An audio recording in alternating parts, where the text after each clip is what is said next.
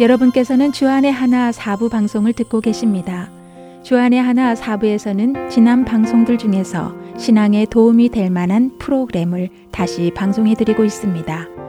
이번 시즌에는 2016년에 방송된 청지기의 삶 시즌 1과 2014년에 방송된 아나크리노 시즌 1, 2016년에 방송된 요한복음 강해 그리고 성경 속 단어 한마디가 준비되어 있습니다. 바로 이어서 청지기의 삶 시즌 1 함께 하시겠습니다.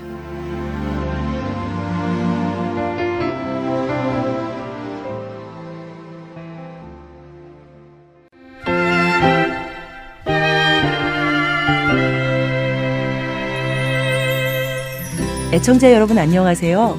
청지기의 삶 진행의 신태입니다. 저희는 지난 몇 주에 걸쳐서 성경에서 말씀하시고 있는 재정의 원칙에 대해서 나누어 보았습니다. 그리고 그 원칙들을 받아들이고 적용하지 못하게 하는 악한 영의 권세가 있다는 것 또한 배웠죠. 오늘은 그 악한 영, 만몬에 대해서 나눠볼까 합니다. 그리스도인이라면 만몬, 만모니즘 이런 이야기들을 자주 들었을 것입니다. 도대체 만몬이 무엇일까요? 마태복음 6장 24절에 보면 한 사람이 두 주인을 섬기지 못할 것이니 라고 하시며 너희가 하나님과 재물을 겸하여 섬기지 못하느니라 라고 말씀하십니다. 여기서 한국어로 재물이라고 표현되어 있는 것이 원어로는 맘모나스입니다. 그리고 성경은 맘몬 또한 우리의 주인, 우리의 마스터가 될 수 있어서 하나님과 맘몬을 동시에 섬길 수 없다라고 말씀하십니다. 섬기는 것이 옳지 않다, 좋지 않다, 해서는 안 된다가 아니라는 사실에 주목하셔야 합니다. 하나님과 재물을 동시에 섬기는 것은 불가능하다. 라는 것입니다. 만모는 돈이 아닙니다. 만약 그렇다면 모든 그리스도인은 전혀 돈과 상관없이 살아야겠지요. 그리고 어쩌면 이런 잘못된 관점이 올바르지 못한 극단적 금욕주의를 탄생시켰는지도 모릅니다. 마태복음 6장 24절에 재물로 표현된 만모는 돈을 사랑하고 신뢰하도록 영향을 미치며 사람들의 삶을 조종하는 영입니다. 만몬도 하나님처럼 우리의 주인이 될 수 있기 때문에 우리의 섬김을 받으려 애쓰고 역사합니다. 만몬령의 의도는 다른 모든 거짓 신들과 마찬가지입니다. 거짓으로 속여서 섬김을 받으려는 것입니다. 만몬은 돈의 권세가 있다. 돈 있어야 사람 구실한다. 돈으로 더 큰 만족과 안식을 얻을 수 있다고 속삭이며 돈에 대해서 그 가치를 훨씬 뛰어넘는 중요성을 부여해서 자신이 최고의 우위를 차지하려고 애씁니다. 재정의 권세는 우리가 누구를 섬기기로 작정하는가에 의해 결정됩니다. 하나님인가? 만본인가? 말이죠. 우리 모든 그리스도인의 삶은 주권을 누구에게 드리는가로 결정되는 것 아니겠습니까? 오늘도 저희는 매 순간 누구를 섬길 것인가를 누구에게 주권을 내어드릴 것인가를 결정해야만 하는 것입니다. 그렇다면 이런 만몬이 정말 저희 삶에서 주인 노릇을 하고 있을까요? 그리고 만몬의 영향력 아래 있는 증거는 또한 어떤 것이 있을까요? 예를 들면 이런 것들입니다. 같이 한번 생각해 보시면서 혹시 내 삶 가운데 나도 알지 못하는 가운데 만문의 영향력이 침투해 있었던 것은 아닌지 살펴보면 좋겠습니다. 첫째, 돈에 대한 염려와 근심이 있으십니까? 에이, 돈에 대해 염려하지 않는 사람이 어딨어? 라고 말씀하시고 싶으실지도 모릅니다. 하지만 성경을 보면 분명히 마태복음 6장 31절에 무엇을 먹을까, 무엇을 마실까, 무엇을 입을까 염려하지 말라고 하나님께서 이 모든 것들이 우리에게 있어야 한다는 사실을 이미 알고 계신다고 말씀하십니다. 내가 가진 모든 것들은 하나님께로부터 온 선물이며 맡겨진 것이고 소유자 되신 하나님께서 관리자인 내게 맡기신 것들을 살피고 계신다는 것에 대한 믿음이 저희를 이런 불필요한 염려에서 해방시키고 참 자유함을 경험케 할 수 있습니다. 둘째, 혹시 돈을 잘못 관리하고 계시지는 않습니까? 한 달에 수입이 얼마이고 지출에는 얼마가 필요한지, 빚진 것은 얼마이며 소유한 것은 얼마인지 정확히 알고 계신지요?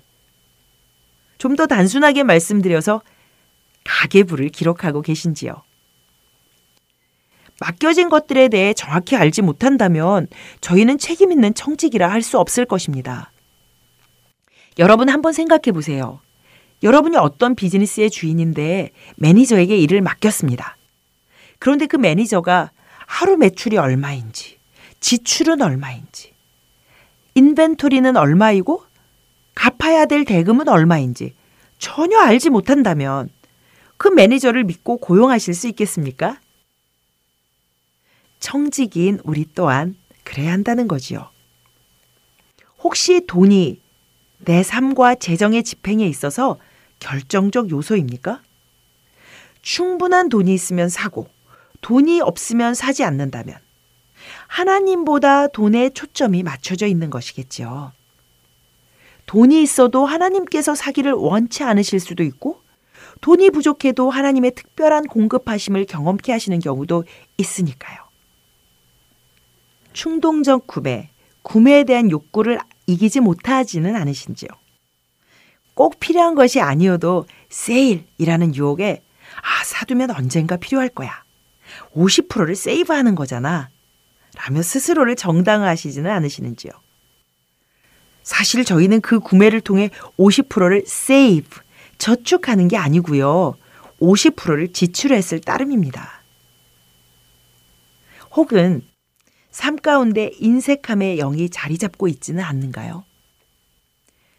인색함은 재정 형편과는 무관합니다. 흔히 말하는 있는 사람이 더해. 부자가 더 무서워. 하는 소리가 그래서 나오는 거지요. 내 필요를 채울 충분한 돈이 없을 것만 같은 두려움 때문에 돈을 움켜쥐게 되는 것이고 누구와도 나누거나 어디로도 흘려보낼 수 없게 되는 것입니다. 또 저희 안에 더 취하고 더 소유하고픈 과도한 욕심이 있지는 않나요? 조금만 더 많이, 조금만 더 좋은 것으로, 조금만 더, 조금만 더. 이 세상의 시스템은 필요를 끝없이 만들어내기 때문에 우리가 그 안에 들어가게 되면 그 욕구를 정당화시키게 됩니다. 지속적 불만족 가운데 살고 있지는 않으신지요? 빌립보서 4장 11절에서 13절에서 사도 바울은 어떤 형편에서도 자족하는 법을 배웠다고 했는데 말이죠. 다른 사람이 소유한 것에 자꾸 눈이 가고 마음이 가고 그걸 못 가진 스스로가 영 불만족스러운 그런 경험을 하진 않으셨는지요. 또 다른 만몬의 영향력 중의 하나는 빚의 멍해입니다. 빚의 멍에에 시달리고 계시지는 않습니까? 빚 뒤에는 우리의 삶에서 재정의 흐름을 방해하고 멍에에 묶어놓는 영이 있습니다. 혹 돈의 힘에 대해서 과대평가하고 계시지는 않습니까? 우리는 돈을 벌기 위해 일하는 존재가 아니라 돈이 우리를 위해 일하도록 창조된 존재입니다. 만약 만몬이 우리가 돈을 소유하거나 주는 것을 결정하는데 권위를 갖게 된다면 저희는 만몬이 가격을 결정하는 상품에 불과하게 되는 것이죠. 자, 여태까지 만몬의 영향력 몇 가지를 살펴보았는데요. 여러분은 몇 가지 정도의 체크가 되셨는지요? 저희가 알지도 못하고 생각지도 못하는 사이에 만몬은 교묘한 거짓말로 저희를 하나님의 원칙과 진리에서 떠나도록 만들고 깊은 영향을 끼치고 있었습니다. 저희가 해야 할 일은 이런 거짓들을 하나님의 진리로 하나씩 하나씩 바꾸어 가는 것이겠지요. 그러기 위해서 가장 중요한 것은 내 문제가 무엇인지 정직하게 살펴보는 것입니다. 만몬의 영에 의해 거짓으로 쌓아 올려진 잘못된 생각 체계, 행동, 습관, 또 그로 인해 빚어진 결과들. 예를 들어서 잘못된 지출의 습관이나 빚, 관계의 단절 같은 것들 말씀입니다. 그런 문제의 실체를 두려움 없이 직시해야만 합니다. 많은 경우 재정 관리에서 실패하는 가장 큰 이유는 실체를 바라보기를 두려워하기 때문입니다. 문제가 너무 거대하고 복잡하고 엉켜져 있는 듯해서 바라보는 것 자체가 공포가 되는 것이지요. 그러나 우리 그리스도인은 아무리 절망적으로 보이는 상황에서도 소망을, 변화가 가능함을 믿어야 하는 게 아닐까요? 하나님의 무한하신 사랑을 신뢰하며 어둠 가운데 있는 모든 것을 그분의 빛 가운데 드러낼 때 거기서 회복과 치유가 시작되는 것이니까요. 고통스럽더라도 보여주셔서 회개하고 변화할 수 있게 도와달라고 여쭤야 합니다. 절대 수치감이나 정죄감을 가질 필요가 없는 것입니다. 무엇보다도 겉으로 드러난 문제의 실체뿐 아니라 그런 행동을 하게 된, 그런 결과가 나오게 된 뿌리들, 우리의 깊은 내면의 문제들, 의도나 동기까지도 보여주십사고 여쭙는 게 중요합니다. 그래야 똑같은 상황에 직면했을 때 온전히 치유되고 변화된 내면에서 이제까지와는 전혀 다른 결정을 내리는 게 가능해질 테니까 말이지요. 제가 이 말씀을 자신있게 드릴 수 있는 건 저와 함께 기도 모임을 섬기던 한 자매의 경우를 보았기 때문입니다.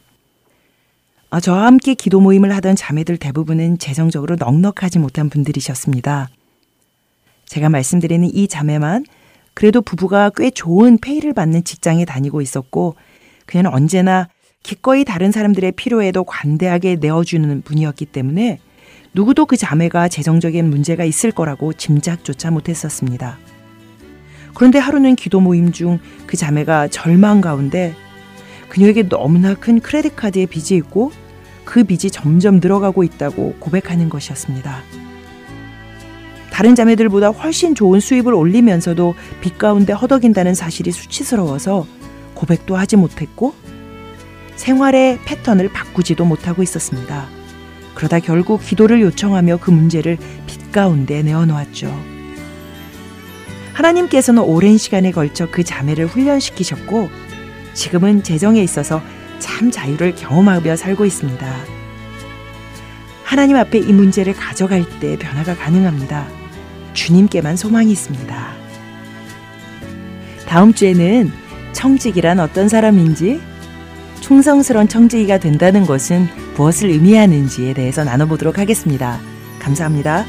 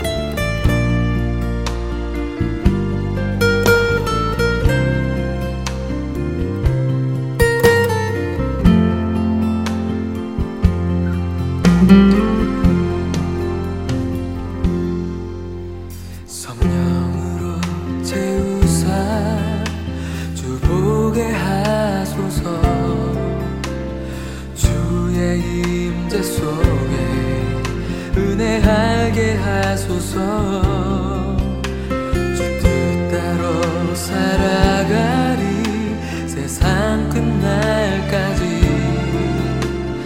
나를 빚으시고 새날 열어주소서 의에 줄이고 목이 마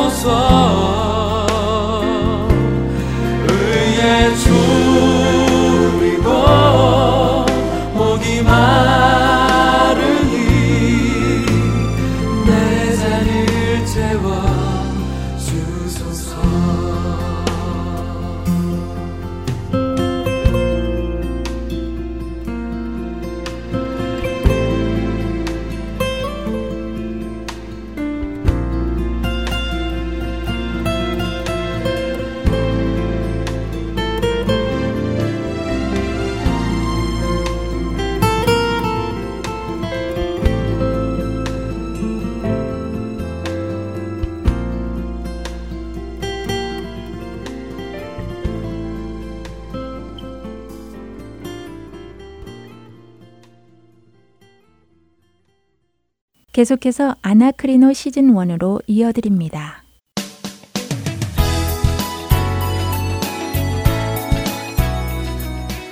애청자 여러분 안녕하세요. 여러분과 함께 성경을 상고하는 프로그램 아나크리노 진행의 최강덕입니다. 여러분 안녕하세요. 강승규입니다. 네, 미국에 살다 보면 깜빡하고 지나가게 되는 경우가 많은데 네. 지난주가 한국의 명절 설이었어요. 그러게 말입니다. 네. 이곳에 살면서 모든 것을 다 양력으로 세다 보니까요. 음, 설날이나 추석 이런 것들 기억하는 것이 저는 참 힘들더라고요. 아, 네. 예. 그런데 이렇게 양력으로 새해를 시작하고 얼마 지나지 않아서 또 음력으로 새해를 맞이하니까요.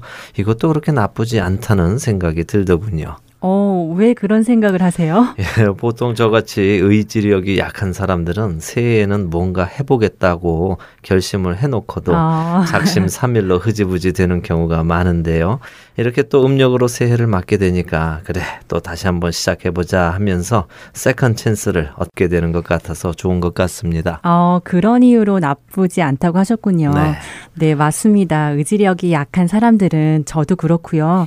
자꾸 스스로에게 동기를 부여하면서 약해지지 않고 지속적으로 자신들의 계획들을 지켜나가면 좋을 것 같아요. 그렇습니다. 이렇게 새해를 맞게 되면요. 많은 분들이 계획을 세우시는데요. 네. 우리 그리스도인들이 세우는 계획에는 어떤 계획들이 있을까요? 음, 제 생각에는 뭐니 뭐니 해도 올 한 해 성경 일독을 계획하시는 분이 가장 많지 않을까요? 네, 그렇습니다. 또 새벽 기도를 빠지지 않겠다 하시는 분들도 계실 테고요. 음, 그렇죠. 새벽 기도 빠지지 않는 계획들도 참 많이 하시죠. 예, 그리고 또 하나 많은 분들이 하시는 것이 소위 말하는 일천번제인데요. 어, 일천번제 헌금이요. 네. 그렇죠. 그것을 작정하시는 분들도 은근히 많으시더라고요. 예, 사실 이 일천 번제에 대한 이야기는 지난 2013년 연초에 제가 일부 방송에서 한번 다루었었는데요. 네, 저도 사실 그때 방송을 듣고 깜짝 놀랐어요. 그동안 제가 알고 있던 일천 번제가 전혀 성경이 말씀하시고 계시는 일천 번제가 아니라는 것을 알게 되어서 굉장히 충격이었거든요. 예. 그래서 한국에 계시는 제 친정 어머니께도 꼭 들으시라고 CD까지 보내드렸어요. 예, 그때 그 일천 번제에 대해 방송을 하고 난 후 에요. 참 많은 전화도 받고 주위의 분들에게 많은 이야기를 들었었습니다. 음, 어, 대부분의 분들이 전혀 모르고 계셨다는 것이었죠. 음. 그만큼 우리가 성경이 실제로 말씀하시는 것은 모르는 채 누가 내게 이야기해 주는 것을 그냥 믿고 살아가는 경우가 많다는 것인데요. 음, 그렇습니다. 아마 지금 이 방송을 들으시는 분들 중에 지난해 그 방송을 듣지 못하신 분들은 무슨 얘기를 하나 하며 갸우뚱하실 분들도 계실 것 같아요. 아무래도 그러시겠죠. 네. 사실 지난해 그 방송 이후로 늘어난 청취자분들이요, 어, 약 천명이 벌써 넘는다고 합니다. 음, 그렇다면 그 천분 정도는 그 방송을 못 들으셨을 가능성이 많겠군요. 네, 그래서 그런지 주위에서 요즘 이 일천번제에 대해 다시 한번 다루어 달라는 부탁이 몇 번 있었습니다. 네. 그래서 오늘 아나크리노 에서는 일천번제를 한번 함께 상고해 보려고 합니다. 어, 참 잘 됐네요. 저도 꼭 한번 다시 다루었으면 하고 있었거든요. 네, 자, 그럼 먼저 우리 한국인 성도들에게 많이 알려져 있는 이 일천번제가 어떻게 알려져 있는지를 알아보아야 하겠지요. 음, 그렇죠. 어, 대부분의 성도들이 알고 있는 일천번제는 솔로몬 왕이 드렸던 일천번제에서 비롯되었겠죠. 그렇죠. 그래서 솔로몬 왕처럼 천일 동안 매일같이 하나님께 예물을 드리는 헌금을 일천번제 헌금이라고 부르는 것으로 알고 있어요. 예, 그렇다면 그 일천번제 헌금을 드리는 이유는 무엇이겠습니까? 어, 성경에 보면 솔로몬 왕이 일천번제를 드린 후에 하나님께서 그의 정성에 감동하셔서 솔로몬 왕에게 나타나시고 그에게 지혜와 함께 부귀 영화의 축복을 주셨잖아요. 네. 그러니까 우리들도 그렇게 하나님께 우리의 정성을 드림으로 하나님께서 솔로몬 왕에게 주셨던 축복을 받기 사모하는 것이겠죠. 네, 그렇죠. 사실 그것이 많은 사람들이 가지고 있는 일천번제에 대한 오해인데요. 어, 오늘 우리는 열왕기상 3장에 등장하는 이 솔로몬 왕이 드린 일천번제를 한번 자세히 알아보아야 하겠습니다. 네. 과연 솔로몬이 드렸던 일천번제는 무엇이었으며 왜 하나님께서는 솔로몬 왕에게 많은 것을 허락해 주셨는지 성경을 통해 직접 확인해 보기를 원합니다. 네. 자, 함께 구약의 열왕기상 3장을 한번 펴보도록 하지요. 네. 아, 열왕기상 3장 1절부터 15절까지가 이 일천번제에 관한 본문입니다. 한 절씩 읽어볼까요? 알겠습니다. 애청자 여러분들도 함께 읽으시기 바랍니다. 읽겠습니다. 솔로몬이 애굽의 왕 바로와 더불어 혼인 관계를 맺어 그의 딸을 맞이하고 다윗성에 데려다가 두고 자기의 왕궁과 여호와의 성전과 예루살렘 주위의 성의 공사가 끝나기를 기다리니라. 그때까지 여호와의 이름을 위하여 성전을 아직 건축하지 아니하였으므로 백성들이 산당에서 제사하며 솔로몬이 여호와를 사랑하고 그의 아버지 다윗의 법도를 행하였으나 산당에서 제사하며 분양하더라. 이에 왕이 제사하러 기브온으로 가니 거기는 산당이 큼이라 솔로몬이 그 제단에 일천 번제를 드렸더니 기브온에서 밤에 여호와께서 솔로몬의 꿈에 나타나시니라. 하나님이 이르시되 내가 내게 무엇을 줄고 너는 구하라. 솔로몬이 이르되 주의 종 내 아버지 다윗이 성실과 공의와 정직한 마음으로 주와 함께 주 앞에서 행함으로 주께서 그에게 큰 은혜를 베푸셨고 주께서 또 그를 위하여 이 큰 은혜를 항상 주사 오늘과 같이 그의 자리에 앉을 아들을 그에게 주셨나이다. 나의 하나님 여호와여 주께서 종으로 종의 아버지 다윗을 대신하여 왕이 되게 하셨사오나 종은 작은 아이라 출입할 줄을 알지 못하고 주께서 택하신 백성 가운데 있나이다. 그들은 큰 백성이라 수효가 많아서 셀 수도 없고 기록할 수도 없사오니 누가 주의 이 많은 백성을 재판할 수 있사오리이까 듣는 마음을 종에게 주사 주의 백성을 재판하여 선악을 분별하게 하옵소서. 솔로몬이 이것을 구함에 그 말씀이 주의 마음에 든지라. 이에 하나님이 그에게 이르시되 내가 이것을 구하도다 자기를 위하여 장수하기를 구하지 아니하며 부도 구하지 아니하며 자기 원수의 생명을 멸하기도 구하지 아니하고 오직 송사를 듣고 분별하는 지혜를 구하였으니 내가 내 말대로 하여 내게 지혜롭고 총명한 마음을 주노니 내 앞에도 너와 같은 자가 없었거니와 내 뒤에도 너와 같은 자가 일어남이 없으리라. 내가 또 내게 구하지 아니한 부귀와 영광도 내게 주노니 내 평생의 왕들 중에 너와 같은 자가 없을 것이라. 내가 만일 내 아버지 다윗이 행함 같이 내 길로 행하며 내 법도와 명령을 지키면 내가 또 내 날을 길게 하리라. 솔로몬이 깨어보니 꿈이더라. 이에 예루살렘에 이르러 여호와의 언약궤 앞에 서서 번제와 감사의 제물을 드리고 모든 신하들을 위하여 잔치하였더라. 아멘. 아멘. 네. 이미 많은 분들이 지금 본문을 함께 읽으시다가 스스로들 어 그런 내용이 아니네 하실 것 같습니다. 네. 예, 성경을 그냥 제대로만 읽으면 우리가 잘못 알고 있었던 부분들이 바로 풀어지기도 음, 하죠. 네. 자, 1, 2, 3절은 당시의 정황을 설명해 주고 있습니다. 솔로몬 왕이 애굽의 공주를 아내로 맞아서 다윗성에 데려다 놓고 있는데 그 이유는 어, 자기의 왕궁과 하나님의 성전 그리고 예루살렘 주위의 성공사가 아직 끝나지 않아서 그렇다 하는 것이죠. 네. 예, 그렇게 아직 성전이 완공이 되지 않은 때였기 때문에 솔로몬을 포함한 백성들은 한운 수 없이 성전이 아닌 간소하게 제사를 드릴 수 있는 산당에서 제사를 드렸다는 것이지요. 음. 3절에는 솔로몬이 여호와를 사랑함에도 불구하고 아직 성전에서 예배를 드릴 수 없었다는 말을 하고 있습니다. 음, 그렇네요. 자, 이제 4절에 아직 성전이 없어서 산당에서 제사를 드리던 솔로몬이 기부원이라는 곳을 택해서 제사를 드리기로 결정합니다. 뭐 그 이유는 다른 특별한 것이 아니라 단지 기부원의 산당이 컸기 때문이라고 말씀하고 계시지요. 네, 이에 왕이 제사하러 기브온으로 가니 거기는 산당이 큼이라 라고 하시네요. 네, 솔로몬은 왜 큰 산당이 필요했을까요? 어, 그거야 이제 드릴 1천 마리의 번제를 드리기 위해서는 커다란 산당이 필요했던 것 아닐까요? 그렇지요. 너무도 당연한 대답이지요. 네. 예. 그렇다면 우리 한국 성도들이 흔히 생각하고 있는 1천 번의 제사하고는 상관이 없는 것이지요. 그렇게 되네요. 만일 우리가 흔히 생각하듯이 천일 동안 제사를 드린 것이라면 하루에 하나씩 드렸을 테니까 네. 그렇게 큰 산당이 필요하지 않았겠지요? 그렇습니다. 우리 한국어가 가지고 있는 뉘앙스 때문에요. 이 1천번제를 한국 사람들은 흔히 1천번의 제사라고 생각하기 쉽습니다. 네. 하지만 원래의 뜻은 천 마리의 희생을 번제로 즉 태우는 제사로 드렸다는 말씀이죠. 음, 그러게 말입니다. 번제로 드린 것을 우리는 천 번의 제사를 드렸다고 생각하고 있었다는 것이 참 어떻게 보면 어이없는 실수이기도 한데요. 음. 네. 아마 그래서 이 1천번제 헌금이 존재하는 나라가 한국밖에 없다고 하는 것 같아요. 그렇습니다. 다른 나라들은 이런 실수를 할 이유가 없을 테니까요. 맞습니다. 자, 그래서 만일 어느 누가 매일같이 천일 동안 자신의 물질을 떼어 하나님께 드리고 있다면 그것은 솔로몬이 드린 일천 번제와는 아무런 상관이 없다는 것을 먼저 이해하시기를 바랍니다. 네. 어, 그런데 네. 비록 천일 동안 제사를 드린 것이 아니라 한 번에 천 마리의 동물을 희생하여 드린 번제라 하더라도 네. 어, 솔로몬의 정성은 대단한 것이라고 볼 수 있지 않을까요? 네. 하나님께서 솔로몬의 그런 정성에 감동하셔서 그의 꿈에 나타나셨다고 볼 수는 없는가요?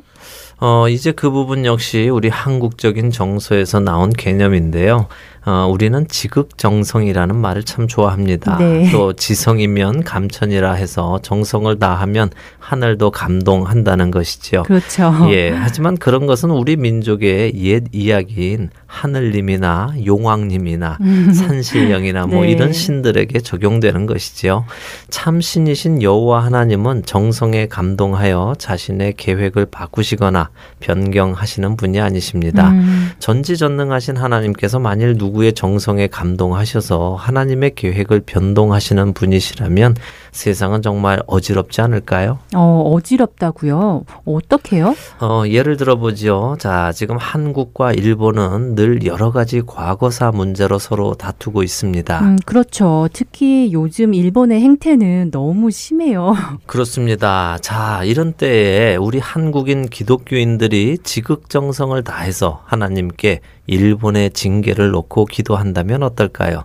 그런데 동시에 일본의 기독교인들이 자신들의 나라의 범죄를 하나님께 용서를 구하는 기도를 또 지극정성으로 한다면 어떻겠습니까? 음. 하나님께서는 두 나라 기독교인들의 기도를 들으시며, 음, 어느 쪽이 정성이 더 갸륵한가, 누가 더 정성을 들여서 기도하나 보신 후에 그쪽의 기도를 들어주실까요? 그러게요. 생각해보니까 그건 좀 말이 안 되네요. 예, 제가 얼마 전에 어떤 목사님의 부흥의 내용을 인터넷을 통해 잠시 보았는데요. 네. 그분께서 이런 말씀을 하시더라고요. 한 시간 기도하는 사람을 어떻게 이기느냐? 한 시간 5분 기도하면 된다라고요.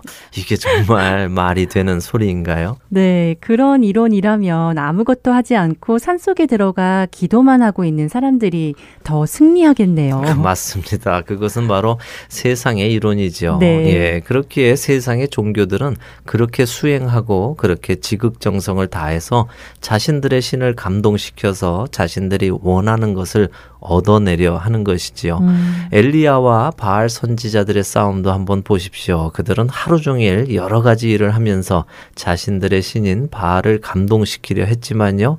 바알은 묵묵무답이었지 않습니까? 네. 하지만 엘리야 선지자는 잠깐 동안 기도했지만 하나님께서는 하늘에서 불을 내리셔서 자신이 참 하나님이신 것을 모두에게 알리셨지요. 그렇군요. 그러니까 하나님께서 솔로몬에게 지혜를 주시고 부귀 영화를 주신 것은 솔로몬의 인천 번제가 하나님을 감동시킨 것이 아니라 다른 이유가 있다는 것이군요. 바로 그렇습니다. 만일 하나님께서 일천 번제에 감동하셔서 그런 축복을 솔로몬에게 주셨다면요. 우리는 하나님을 은혜의 하나님이라 부르기 쉽지 않을 것입니다. 음. 왜냐하면 내가 한 만큼 베풀어 주시는 기브앤테이크의 하나님이 아니겠습니까? 네. 정말 감사하게도 우리 하나님께서는 그런 하나님이 아니십니다. 내가 드린 물질의 크고 작음에 따라 축복을 더해 주시고 덜 해주시는 분이 아니십니다. 그런 것들은 모두 세상 사람들의 가치관이고요. 잣대이지요.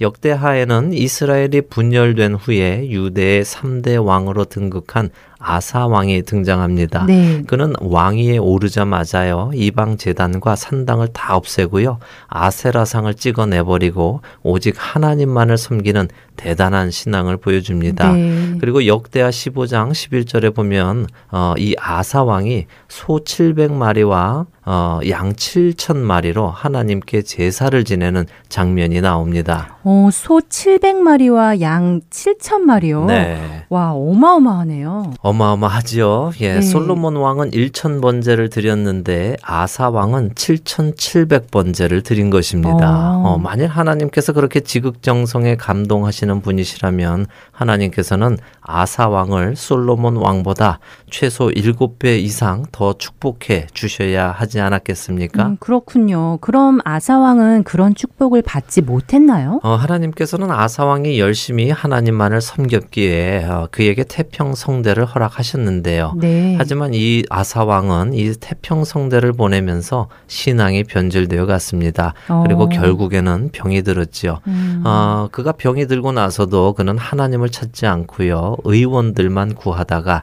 안타깝게 죽어갔습니다. 음. 하나님께서는 지극정성을 보시 는 분이 아니라요. 마음의 중심을 보시는 분이십니다. 네. 만일 우리가 드릴 것이 없는 가난한 사람이라면 어쩌겠습니까? 일천 번제는 고사하고 번제 한 번 드리기도 힘든 사람이라면요. 음, 맞습니다. 하나님은 그런 분이 아니시죠. 하나님은 중심을 보시는 분이십니다. 네. 그렇다면 하나님께서 솔로몬을 축복하신 이유 역시 그의 중심 때문이었겠군요. 너무도 당연한 이야기죠. 어, 하나님께서 솔로몬에게 무엇을 줄 거라고 물으셨 을 때 솔로몬의 대답은 너무도 신앙적이었습니다. 네. 뭐라고 대답합니까? 6절부터 9절을 다시 한번 읽어 주시지요. 솔로몬이 이르되 주의 종 내 아버지 다윗이 성실과 공의와 정직한 마음으로 주와 함께 주 앞에서 행함으로 주께서 그에게 큰 은혜를 베푸셨고 주께서 또 그를 위하여 이 큰 은혜를 항상 주사 오늘과 같이 그의 자리에 앉을 아들을 그에게 주셨나이다. 나의 하나님 여호와여 주께서 종으로 종의 아버지 다윗을 대신하여 왕이 되게 하셨사오나 종은 작은 아이라 출입할 줄을 알지 못하고 주께서 택하신 백성 가운데 있나이다. 그들은 큰 백성이라 수요가 많아서 셀 수도 없고 기록할 수도 없사오니 누가 주의 이 많은 백성을 재판할 수 있사오리이까 듣는 마음을 종에게 주사 주의 백성을 재판하여 선악을 분별하게 하옵소서. 네, 솔로몬은 먼저 자신의 아버지 다윗 왕에게 은혜를 베푸신 하나님을 찬양합니다. 네. 그리고 자신이 아버지 뒤를 이어 왕의 자리에 오르게 해주신 은혜도 인정을 합니다. 하지만 자신은 종이며 작은 아이이기 때문에 하나님의 백성들을 다스리기에 부족하다고 겸손하게 하나님께 구하면서요, 하나님의 음. 은혜를 구합니다. 이렇게 구하는 그를 보고 하나님은 어떤 반응을 보이십니까? 네, 10절에 보니까 그 말씀이 하나님의 마음에 드셨다고 하시네요. 네. 그러니까 하나님의 마음에 합 당한 것을 구했다는 것이군요. 그렇습니다. 그리고 아주 중요한 말씀이 11절에 이어서 나옵니다. 내가 자기를 위하여 장수하기를 구하지 아니하며 부도 구하지 아니하며 자기 원수의 생명을 멸하기도 구하지 아니하고라고 하시지요. 네. 예, 자, 지금 하나님께서 나열하신 솔로몬이 구하지 않았던 기도의 제목들을 들으시면서 어떤 생각이 드십니까? 어, 솔직히 말씀드리면 네. 보통 우리가 드리는 기도의 제목들인 것 같아요. 네. 아프지 않고 장수하게 해주시고 부자 되게 해주시고 또 날 괴롭히는 것들을 모두 없애주시고 네. 바로 우리가 흔히 드리는 기도라고 생각이 되네요. 예, 저도 그렇게 생각이 됩니다. 저는 많은 우리들이 1천번의 제물을 하나님께 헌금을 하며 드리는 기도의 제목들은 과연 어떤 것들인가 생각해 보기를 원합니다. 음, 아, 혹시 솔로몬의 1천 번제를 흉내내며 드리는 헌금 속에 솔로몬이 구하지 않았던 이런 자신의 건강과 장수, 부와 원수 갚는 것 이런 것들을 구하고 있는 것은 아닌가 우리 스스로 돌아보아야 할 것입니다. 네. 저는 이런 목적으로 한국 성도들이 드리고 있는 1천번의 헌금은 마치 금도끼, 은도끼 동화에 나오는 나쁜 나무꾼처럼요.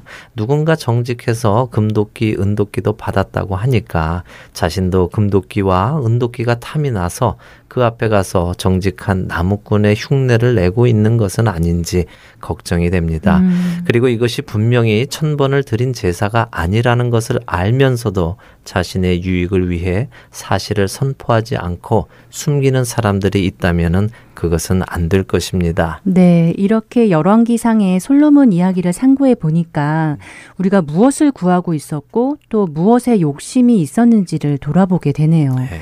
늘 솔로몬 왕의 모든 권세와 부와 영광을 부러워만 했고 네. 또 그가 한 나라의 왕이면서도 하나님 앞에서 얼마나 겸손한 모습을 보였는지 또 그가 그런 상황에서도 하나님의 나라와 의를 구했던 것은 생각하지 않았던 것 같아요. 네, 사실 그것이 우리 모두의 모습이기도 하지요. 네. 하지만 이제 우리가 말씀을 통해서 무엇이 옳은 것인지 또 하나님께서 마음에 합하게 생각하시는 우리가 구할 것은 무엇인지 알았으니까요. 이제 그것을 구해야 하겠죠. 네, 맞습니다. 언제 어디서나 하나님의 나라와 의를 구하는 우리가 돼야겠다는 다짐을 하게 되는데요. 네. 부를 얻기 위해서가 아니라 건강을 얻기 위해서가 아니라 나의 유익이 아니라 하나님의 의와 나라를 구하는 참된 그리스도인이 다 되기를 소원하면서 오늘 아나크리노 마쳐야 할 것 같습니다. 함께 해주신 여러분들 감사드리고요. 한 주간도 우리의 중심을 보시는 하나님 앞에 합당한 것을 구하는 우리 모두가 되기를 바랍니다. 안녕히 계세요. 네, 안녕히 계십시오.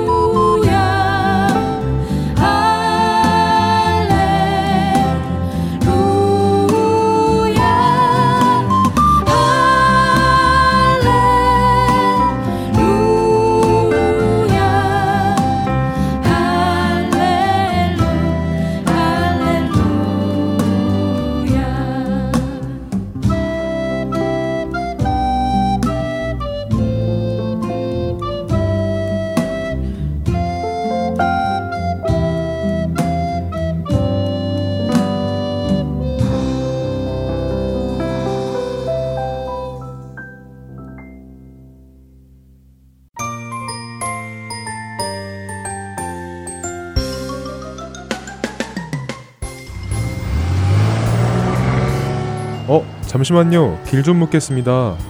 여기서 downtown 가려면 어떻게 가야 돼요? downtown이요?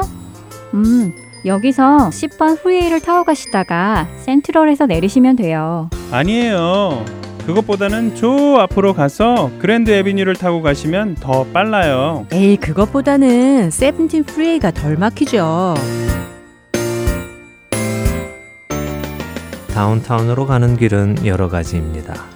그러나 하나님께 가는 길은 오직 한 길밖에 없습니다. 바로 길이요 진리요 생명 되신 예수 그리스도를 통해서만입니다. 하트앤소울 복음 방송은 길 잃은 영혼들을 생명의 길로 인도합니다. 영혼을 살리고 세우는 하트앤소울 복음 방송 홈페이지 www.heartandsoul.org와 스마트폰 앱으로 만나실 수 있습니다.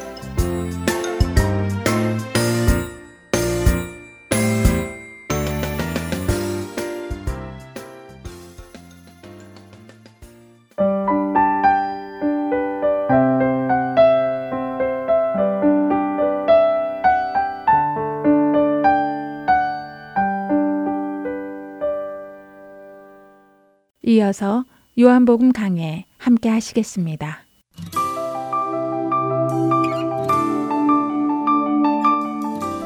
애청자 여러분 안녕하십니까? 예, 요한복음 강의 18번째 시간입니다. 오늘은 요한복음 6장 1절에서 21절에 담겨 있는 6월절 만찬에 대해서 말씀을 드리겠습니다. 오늘 본문에서 예수님은 이제 네 번째 표적과 예, 다섯 번째 표적을 나타내 보이십니다. 첫 번째 표적은 종말에 일어날 혼인잔치였다고 말씀을 드렸습니다. 그리고 마지막 일곱 번째 표적은 부활의 표적이라고 말씀을 드렸습니다. 죽은 나사로를 일으키심으로 자신의 부활을 예고하는 표적이지요. 자, 첫째와 일곱째 중간에 위치한 네 번째 표적은 오병여를 통한 6월절 표적입니다. 예수님이 6월절 어린 양으로 죽으실 것을 암시하는 표적이죠. 그런데 그 표적 후에 다섯 번째 표적이 나옵니다. 바로 무리를 걸으시는 예수님의 표적이 등장해요. 무엇을 말해주는 것입니까? 6월절 어린 양으로 십자가에 죽으실 그 예수님은 홍해를 가르신 하나님이셨다는 것입니다. 그렇다면 예수님의 이 죽음은 한 청년의 비참한 죽음이 아닌 거예요. 창조주 여호와 하나님을 완벽하게 계시한 하나님의 아들의 죽음이었다는 것입니다. 자, 먼저 1, 2절을 보겠습니다. 그 후에 예수께서 디베리아의 갈릴리 바다 건너편으로 가심에 큰 무리가 따르니 이는 병자들에게 행하시는 표적을 보았음이로라. 사도 요한은 큰 무리가 디베리아까지 예수님을 따라서 왔다고 기록하고 있습니다. 여기 동사 따르다는 미완료 시제로 사용되었습니다. 이것은 동사의 행위가 지속적으로 이어지고 있음을 나타내는 표현이죠. 6장 3절에 보면 예수님의 산에 올라갔다고 되어 있는데 그러니까 예수님의 산에 올라가기 전부터 이미 예수님을 따르고 있었다는 것을 보여주고 있는 것입니다. 6장 2절에 여기 보았다 역시 미완료 시제를 사용하고 있습니다. 즉 보는 행위도 계속까지 지금 진행되고 있음을 나타내 보여주고 있습니다. 즉 그렇게 큰 무리들이 예수님을 따라다녔는데 그 이유는 무엇이냐? 예수님이 병자에게 행하는 표적들을 보았기 때문이라는 사실을 강조하고 있는 것입니다. 3, 4절을 봅니다. 예수께서 산에 오르사 제자들과 함께 거기 앉으시니 마침 유대인의 명절인 6월절이 가까운지라. 산에 오르사라는 표현에서 이 산은 항상 그 정관사와 함께 사용되어졌습니다. 공간복음에서는 아주 이 산에 오르사가 중요한 신학적 사건을 암시해주는 표현으로 사용되고 있죠. 뭐 예수님의 산상수훈은 산에서 제자들에게 들려준 말씀입니다. 마가복음에서는 제자들을 부르실 때 산에서 불렀다고 되어 있습니다. 그리고 마태복음 28장에 가보면 부활 이후에 예수님이 제자들에게 나타날 때에도 그 장소가 산이었다는 것을 보여주고 있습니다. 여기서도 마찬가지입니다. 예수님이 6월절 무렵에 산에 올랐다고 합니다. 여러분 뭐 생각나는 거 없습니까? 모세가 신의 산에 올라가 율법을 받았던 장면이 떠오르지 않습니까? 출애굽 모티브가 소개되고 있는 것입니다. 그렇습니다. 예수님은 지금 모세 율법이 증거한 로고스로서 산에 올라가 말씀을 전하고 있는 것입니다. 신의 산에서 모세가 수동적으로 말씀을 받았다면 오늘 예수님은 스스로 말씀을 베풀고 있는 것이죠. 출애굽의 연장선상에서 일어난 오병이어 사건이지만 그 주체가 달랐다는 것입니다. 그때 예수님은 열두 사도들을 데리고 올라가 함께 앉았습니다. 예수님이 열두 사도와 함께 앉았다는 것은 이제 새로운 이스라엘의 대표자들 가운데 앉았다는 것을 의미합니다. 구약의 열두 지파가 이스라엘을 대표했던 것처럼 이제 열두 제자들이 새로운 이스라엘의 대표자가 된 겁니다. 자, 그리고 요한은 아주 중요한 하나의 암시를 하죠. 왜? 때는 6월절이 가까운 시기라고 합니다. 공간복음서 기자는 6월절이라는 말을 하지 않는데 왜 굳이 사도 요한은 오병이어 사건을 6월절과 연결시키고 있는 것일까요? 유대인들은 6월절에서 역사 속에 두 가지를 상기합니다. 출애굽기 12장에 그 내용이 기록되어 있죠. 첫째는 6월절 만찬을 상기합니다.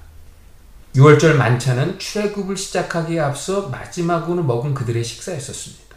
죽음의 천사가 와서 애굽의 모든 장자들을 멸할 때 양의 피로 구원받은 사실을 기념하는 만찬이었죠.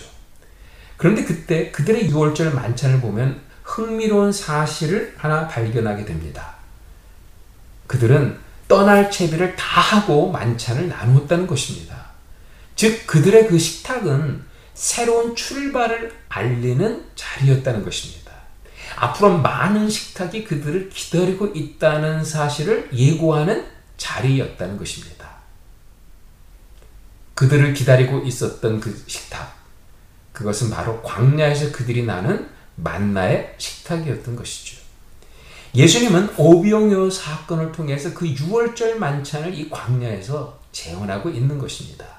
즉 오병이어 사건 뒤에는 그들을 위해 피를 흘려준 어린 양이 있었다는 사실을 암시하고 있는 겁니다. 이 오병이어 사건의 잔치 이면에는 누군가가 십자가 위에서 몸이 찢겨져야 하고 피를 흘려야 하는 순환의 역사가 숨겨져 있었던 것을 말씀하고 있는 것입니다. 또 하나가 있죠. 홍해를 건너는 사건입니다. 그러니까 양의 피로 구원받은 이스라엘 백성들이 가나안을 향해 나아갈 때 그들 앞에는 홍해가 놓여 있었습니다. 6월절의 기적을 보여주었던 하나님은 이스라엘 백성들에게 홍해를 가르는 또 한 번의 기적을 베풀어 주십니다. 홍해를 육지같이 건넌 후 40년의 광야 생활 동안 이스라엘 백성들은 매번 식탁을 나눌 때마다 6월절과 더불어 홍해를 육지같이 건넜던 그 사건을 기억했던 것입니다. 오늘의 이 말씀은 6월절에 담겨진 이 두 가지 사건을 그대로 재현시켜주는 사건입니다. 6장 5절에서 13절에는 6월절의 첫 번째 사건인 이 오병이어가 담겨 있습니다. 5절에서 10절을 읽겠습니다. 예수께서 눈을 들어 큰 무리가 자기에게 온 곳을 보시고 빌립에게 이르시되 우리가 어디서 떡을 사서 이 사람들을 먹이겠느냐 하시니 이렇게 말씀하심은 친히 어떻게 하실지를 아시고 빌립을 시험하고자 하심이라. 빌립이 대답하되 각 사람으로 조금씩 받게 할지라도 200데나리온의 떡이 부족하리이다. 제자 중 하나 곧 시몬 베드로의 형제 안드레가 예수께 여짜오되 여기 한 아이가 있어 보리떡 다섯 개와 물고기 두 마리를 가지고 있나이다. 그러나 그것이 이 많은 사람에게 얼마나 되겠사옵나이까? 예수께서 이르시되 이 사람들로 앉게 하라 하시니 그곳에 잔디가 많은지라 사람들이 앉으니 수가 5천 명쯤 되더라. 오병이어 사건은 단순히 가난한 백성들을 예수님이 먹이셔서 그들의 필요를 채웠다. 라고 하는 수준에서 해석할 수 없는 말씀입니다. 물론 예수님과 빌립과 안드레가 이들을 어떻게 먹일까? 라고 하는 문제로 대화를 나누었습니다. 그때 이들을 먹이기 위해서는 200데나리온 이상이 필요하다고 기록되어 있어요. 그러니까 보통 노동자의 7개월치 월급에 해당하는 금액입니다. 또 5천 명이라고 하지만 이는 남자 성인의 숫자이니까 남녀, 뭐 어린아이까지 모두 합치면 뭐 2만여 명 정도 되지 않았을까 예, 추측합니다. 요한은 이런 어마어마한 숫자의 사람들을 예수님께서 단지 보리떡 다섯 개와 물고기로 먹였다라고 하면서 그 기적의 사건을 강조하고 있지 않다는 겁니다. 즉, 요한의 강조점은 예수님이 무엇을 했느냐보다 예수님이 누구이신가에 있었다고 하는 것이죠. 요한은 예수님이 하늘에서 내려온 생명의 떡이었음을 강조하고 있습니다. 즉, 본문 말씀의 초점은 오병이어는 누구를 상징하는가입니다. 그래서 요한복음은 공간복음보다 더 구체적으로 이 오병이어의 정체성을 밝히고 있어요. 오병이어의 떡은 일반적인 떡이 아니고 보리떡이었습니다. 보리떡은 매우 가난한 사람들이 먹는 음식입니다. 뭐 당시에는 나귀에게도 이 떡을 먹였다고 합니다. 여기 물고기 역시 보통 물고기가 아니고 소금에 절인 아주 작은 물고기죠. 예, 공간복음에서는 뭐 마테, 마가, 누가 세 사람 모두 오병이어 물고기를 익투스라고 기록을 했습니다. 그런데 요한만은 이게 옵살리온이라고 아주 자세히 표현하고 있어요. 어떻게 다릅니까? 익투스는 예, 보통 물고기입니다. 그런데 옵살리온은 소금에 절인 아주 작은 물고기예요. 당시 어부들이 바닷가에서 물고기를 잡을 때 하나의 풍습이 있었다고 합니다. 큰 고기가 잡히면 집으로 가져가고 작은 물고기가 잡히면 다시 놓아주었습니다. 그러나 집으로 가져가기에는 너무도 작고 놓아주기에는 조금 큰 어중간한 물고기들이 있죠. 그런 물고기들은 어떻게 했을까요? 모두 바다에 버렸습니다. 그러면 가난한 사람들이 와서 그것을 주워다가 소금에 절여 먹었는데 이런 물고기를 옵살리온이라고 불렀다는 거예요. 이와 같이 오병이어의 정체성을 밝히고 있는 요한의 모습을 봅니다. 이유가 뭘까요? 그 이유는 이어지는 예수님의 설교를 통해 의미를 찾을 수가 있습니다. 6장 27절에 보니까 썩을 양식을 위하여 일하지 말고 영생하도록 있는 양식을 위하여 하라. 이 양식은 인자가 너희에게 주리니 인자는 아버지 하나님께서 인치신 자니라 기록되어 있어요. 31절에서 35절입니다. 기록된 바 하늘에서 그들에게 떡을 주어 먹게 하였다 함과 같이 우리 조상들은 광야에서 만나를 먹었나이다. 예수께서 이르시되 내가 진실로 진실로 너에게 이르노니 모세가 너에게 하늘로부터 떡을 준 것이 아니라 내 아버지께서 너희에게 하늘로부터 참떡을 주시나니 하나님의 떡은 하늘에서 내려 세상에 생명을 주는 것이니라 그들이 이르되 주여 이 떡을 항상 우리에게 주소서 예수께서 이르시되 나는 생명의 떡이니 내게 오는 자는 결코 줄이지 아니할 터이요 나를 믿는 자는 영원히 목마르지 아니하리라. 요한복음은 하나님의 영광으로 가득한 책이에요. 그런데 요한이 보여주는 하나님의 영광은 말씀이 육신이 되어 우리 가운데 나타나게 될 영광입니다. 영광은 영광이지만 사람들이 발견할 수 없는 영광입니다. 왜냐하면 그 영광은 사람들이 기대와는 정반대로 말씀이 육신의 살덩어리를 입고 낮은 자리에 임한 영광이기 때문입니다. 제자들의 발을 씻기는 종의 영광이었고 또 십자가에 못 박히는 고난과 죽음의 영광이었기 때문에 사람들은 그 영광을 보지 못했습니다. 오병이어 역시 하나님의 영광을 보여주는 사건이었습니다. 그래서 오병이어 안에도 성육신과 십자가에 나타난 영광이 함께 담겨 있습니다. 200데나리온이 필요한 사람들의 눈에 보리떡 다섯 개, 그리고 마른 생선 소금에 절인 두 마리의 생선은 정말 보잘것없는 것이었습니다. 무엇을 말해주는 것입니까?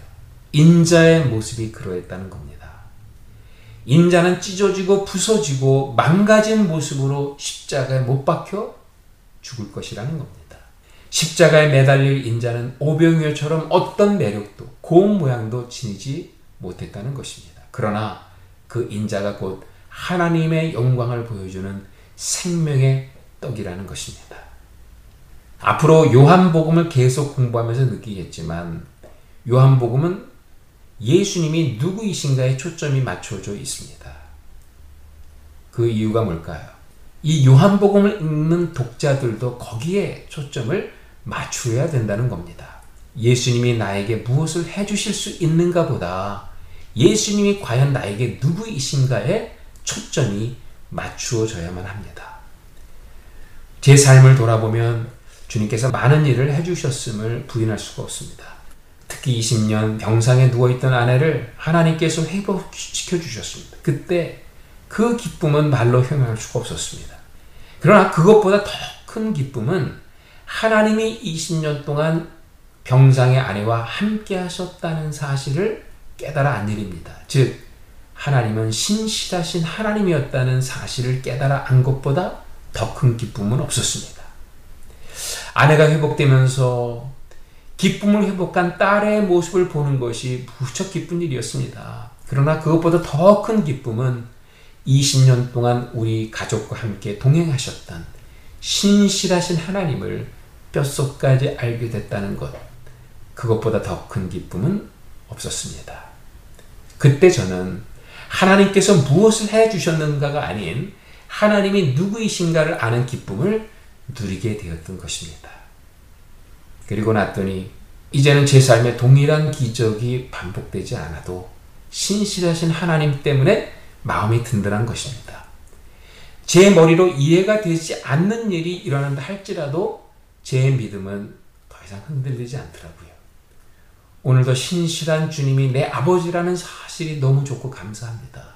그 이상이 아니어도 감사할 수 있고 그 이하가 아니어도 실망하지 않습니다. 하나님이 누구이신가를 알 때 가능한 것입니다.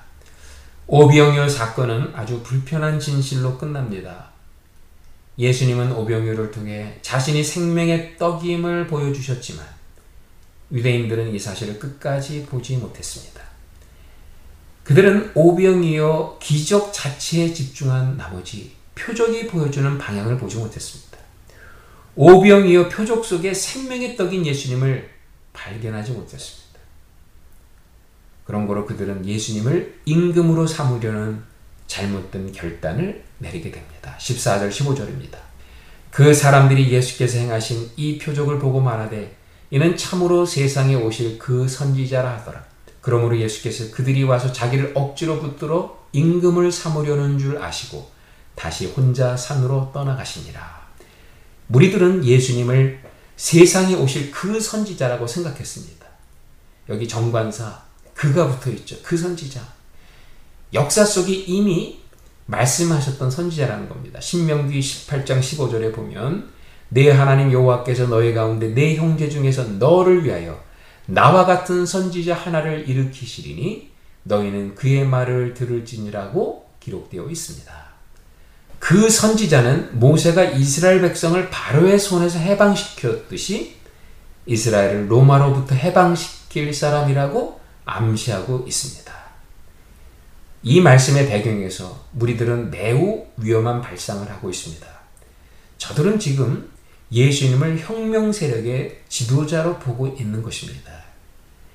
오병이어의 기적으로 배고픈 자들을 먹였으니 이제 우리들의 임금이 되셔서 우리들을 이끌고 저 시리아의 주둔에 있는 로마 군대까지 물리치자고 지금 예수님을 부추기고 있는 것이죠. 하지만 예수님은 조용히 그들을 떠났습니다. 예수님은 이 땅의 왕으로 왔지만 군중들이 생각하는 그런 정치적인 왕이 아니었다는 것입니다. 6월절 어린 양의 십자가를 통해 악의 권세를 영원히 물리칠 하늘에 속한 왕이었기 때문입니다. 우리는 여기서 아주 중요한 질문을 던져야만 합니다.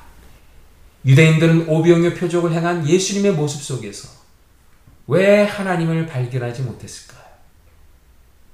계속되는 예수님의 대답 속에 우리는 충격적인 사실을 발견하게 됩니다. 이는 저들이 우상을 섬겼기 때문이라고 합니다. 그리고 그들의 우상은 그들이 생각하는 하나님이었다는 충격적인 암시를 하십니다. 무슨 말씀입니까? 그들은 야외 하나님을 섬긴다고 했지만 실상은 자신들의 생각 속에 만들어 놓은 하나님이었지 성경이 말하는 야외 하나님이 아니었다는 것입니다. 만약 그들이 성경에서 말하는 야외 하나님을 섬겨왔다면 야외 하나님을 100% 계시한 예수님을 알아보았을 것이다라고 하십니다. 그러나 그들은 예수님을 보면서 그 안에 계시던 참다운 야외 하나님을 발견하지 못했습니다. 이유는 명백합니다. 그들은 그들이 믿고 싶은 자기 나름대로의 하나님을 믿었기 때문입니다. 우리가 믿는 하나님이 어쩌면 우리 안에 우상으로 자리 잡을 수 있다는 사실은 매우 충격적일 수밖에 없습니다. 우리들에게도 그대로 적용이 되지 않습니까? 만약 우리가 예수님을 믿는다고 하면서 유대인들처럼 우리가 원하는 예수상을 만들어 놓고 믿음의 대상으로 삼고 있다면 그 예수님 또한 우리 안에 우상으로 자리 잡을 수 있다는 사실입니다. 우리가 믿고 싶은 예수를 믿고 있는 것입니다. 우리가 믿고 싶은 예수를 내려놓아야 합니다. 그리고 우리가 마땅히 믿어야 될 성경 속의 예수님을 있는 그대로 믿어야 합니다. 이어지는 말씀에서 예수님은 유대인들이 생각하는 하나님이 아닌 참 야외 하나님의 모습을 보여주고 있습니다. 6장 16절에서 21절이죠. 저물매 제자들이 바다에 내려가서 배를 타고 바다를 건너 가버나움으로 가는데 이미 어두웠고 예수는 아직 그들에게 오시지 아니하셨더니 큰 바람이 불어 파도가 일어나더라. 제자들이 노를 저어 10여 리쯤 가다가 예수께서 바다 위로 걸어 배에 가까이 오심을 보고 두려워하거늘 이르시되 내니 두려워 말라 하신대. 예, 20절까지 읽었습니다. 출애굽의 재현인 것입니다. 홍해를 육지같이 건너게 하신 여호와 하나님이 여기 나타난 것을 보여주는 말씀입니다. 제자들은 노를 저어 10여리쯤 가던 도중이었습니다. 게네사렛 호수의 폭은 20리입니다. 그렇다면 제자들은 호수 한가운데까지 노를 저어온 셈입니다. 자신들의 힘과 노력으로 열심히 노를 저어 호수의 중심까지 왔는데 예수님은 그 안에 없었습니다. 그때 큰 바람이 불어 큰 파도가 쳤습니다. 공포에 질렸을 때 예수님이 물 위를 걸어옵니다. 물가가 아니라 호수의 중앙까지 걸어온 것입니다. 예수님의 전능을 보여주는 대목입니다. 그러나 그 예수님의 전능이 그냥 전능으로 끝나지 않았다는 겁니다. 예수님의 그 전능이 바로 구약의 어떤 하나님을 계시하고 있었다는 거예요. 바로 우리가 마땅히 믿어야 될 야외 하나님입니다. 여기서 우리는 다시 한번 출애굽 사건으로 돌아가 봅니다. 하나님은 6월절에 이스라엘 백성들이 어떻게 해야 구원받는지 모두 설명하셨습니다. 문설주에 양의 피를 바르고 무교병과 쓴 나무를 먹고 허리에 띠를 띠고 신발을 신고 지팡이를 집은 채 양고기를 먹으라고 하셨어요. 그러면서 출애굽기 12장 12절에 자신이 누구이신지를 나타내셨습니다. 내가 그 밤에 애굽 땅에 두루 다니며 사람과 짐승을 막론하고 애굽 땅에 있는 모든 처음 난 것을 다 치고 애굽의 모든 신을 내가 심판하리라 나는 여호와라. 마지막에 우리 하나님은 자기 자신을 나는 여호와라 라고 하셨습니다. 에고 에미입니다. 모세에게 나는 스스로 존재하는 자라고 말씀하셨던 바로 그 에고 에미입니다. 유대인들은 이 이름을 들을 때 항상 두 가지를 상기했다고 합니다. 하나는 이스라엘의 하나님은 감히 호칭할 수 없는 거룩한 이름을 지니신 분이다. 또 하나는 이스라엘의 하나님은 출애굽 사건의 주체다. 라는 사실입니다. 그런데 본문에서 예수님이 낸이라 하는데 이 말이 바로 에고 M이었다는 겁니다. 감히 부를 수 없는 이름을 예수님은 자신에게 적용한 것입니다. 나를 본 자는 아버지를 보았다라는 말이 바로 여기에서 나온 겁니다. 과연 예수님은 독생하신 하나님이요? 스스로 존재하시는 하나님이었음을 드러내고 있는 것입니다. 그렇다면 분명히 이 사건은 6월절과 관련이 있다는 거죠. 출애굽의 맥락에서 읽을 때에만 진정한 의미를 깨달을 수 있다는 사실을 암시하고 있는 것입니다. 요한은 본문을 통해 여호와의 능력으로 홍해를 육지같이 건넜던 출애굽 사건을 다시 한번 상기시키고 있습니다. 홍해를 육지같이 건너게 하신 분은 바로 여호와 하나님, 즉 에고엠이 스스로 존재하는 자였습니다. 앞서 6장 14절 15절에서 오병이어를 경험한 무리들은 예수님을 선지자와 왕이라고 여겼습니다. 그런데 6장 16절 이하의 말씀을 보면 예수님은 선지자나 왕 이상의 존재로 묘사되죠. 바로 출애굽을 주도한 여호와 하나님이라는 사실을 선포하고 있는 겁니다. 그래서 결론은 무엇입니까? 21절에 이에 기뻐서 배로 영접하니 배는 곧 그들이 가려던 땅에 이르렀더라. 결론은 제자들이 가려던 땅에 이르렀다는 사실입니다. 에고엠인 예수님, 그가 제자들을 목적지까지 이끌어 주었다는 것입니다. 이것 역시 출애굽 사건의 재현 아닙니까? 하나님은 이스라엘 백성들로 하여금 물을 건너게 하셨고 광야 가운데 이끌어 주셨을 뿐만 아니라 마지막 가나안 땅까지 인도해 주셨다는 것입니다. 낮에는 구름 기둥으로 밤에는 불 기둥으로 인도하시면서 백성들의 한가운데 자신의 영광을 나타내 보여주셨습니다. 에고의 에미의 하나님이 가나안 땅으로 인도하신 것입니다. 그런데 그 동일한 하나님이 제자들이 탄 배 안에 완벽하게 계시되었던 것입니다. 그래서 요한은 본문에서 기적이 일어났고 능력도 나타난 사실을 강조하고 있지 않습니다. 목적지까지 도달했다는 사실에 초점을 맞추고 있습니다. 물론 예수님은 폭풍을 잠잠케 했을 것입니다. 그러나 요한은 그 사실에 대해 침묵했습니다. 그것이 핵심이 아니기 때문입니다. 요한에게는 에고에미이신 예수님이 저들을 이끌어 결국 목적지까지 인도했다는 것이 핵심입니다. 여호와 하나님은 이스라엘 백성을 인도하셔서 결국 가나안 땅까지 이르겠습니다. 바로 예수님은 길이요 진리요 생명이기에 능히 그렇게 할 수 있었다는 것입니다. 여러분 이 예수님만 꽉 믿으십시오. 그 예수님이 우리를 가나안 땅까지 인도하실 것입니다. 오늘 여기까지 하겠습니다. 시청자 여러분 그럼 다음 주에 다시 뵙겠습니다. 안녕히 계십시오.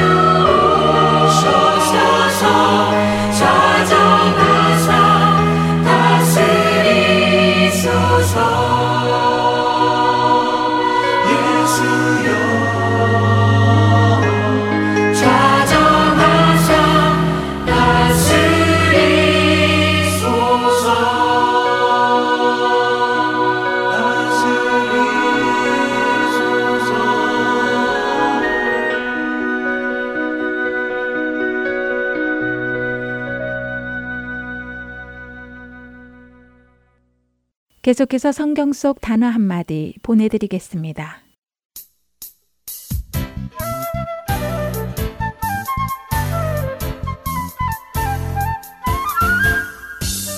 여러분 안녕하세요. 성경 속 단어 한마디 진행의 이다솜입니다.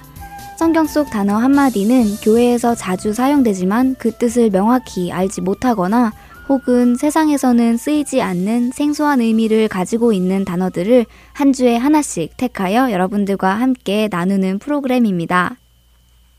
여러분 마라나타라는 찬양을 들어보셨나요?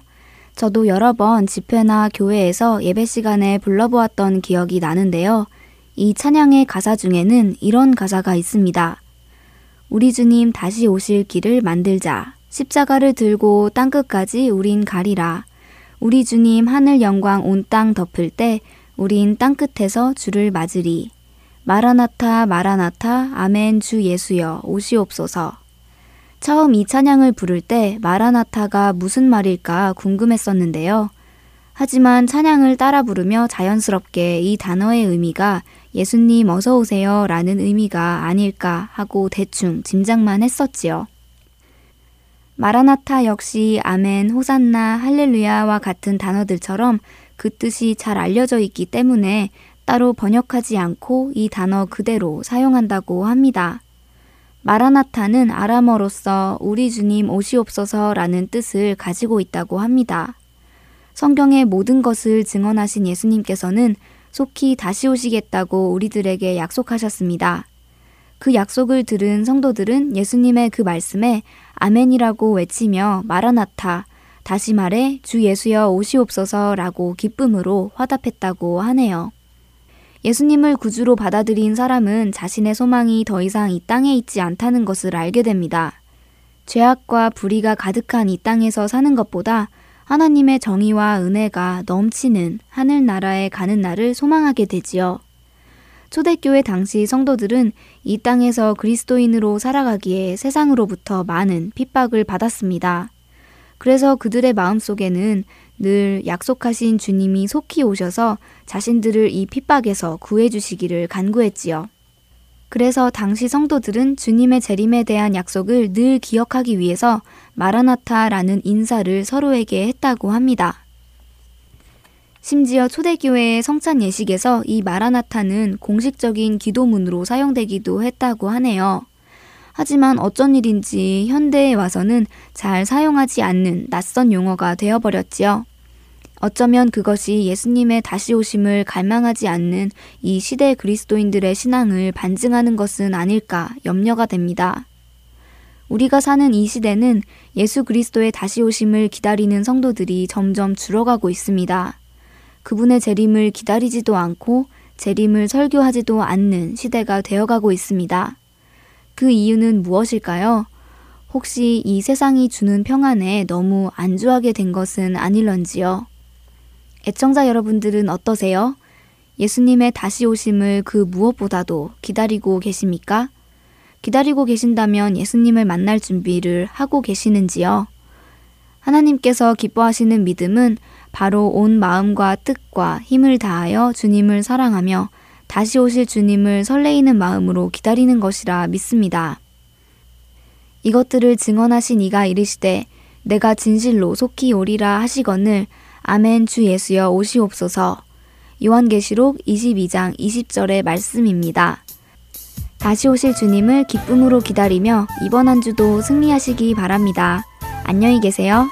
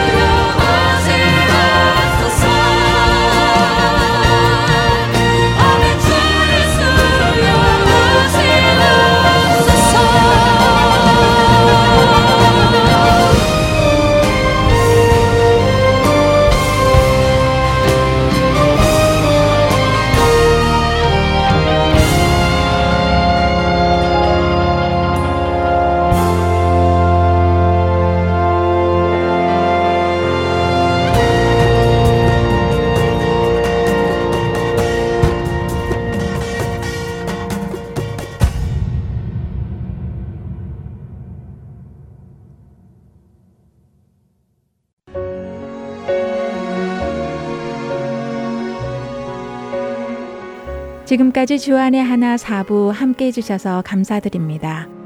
다른 지난 방송들을 더 듣고 싶으신 분들은 홈페이지 www.haltnseoul.org에서 특별 방송을 클릭하셔서 들으실 수 있습니다.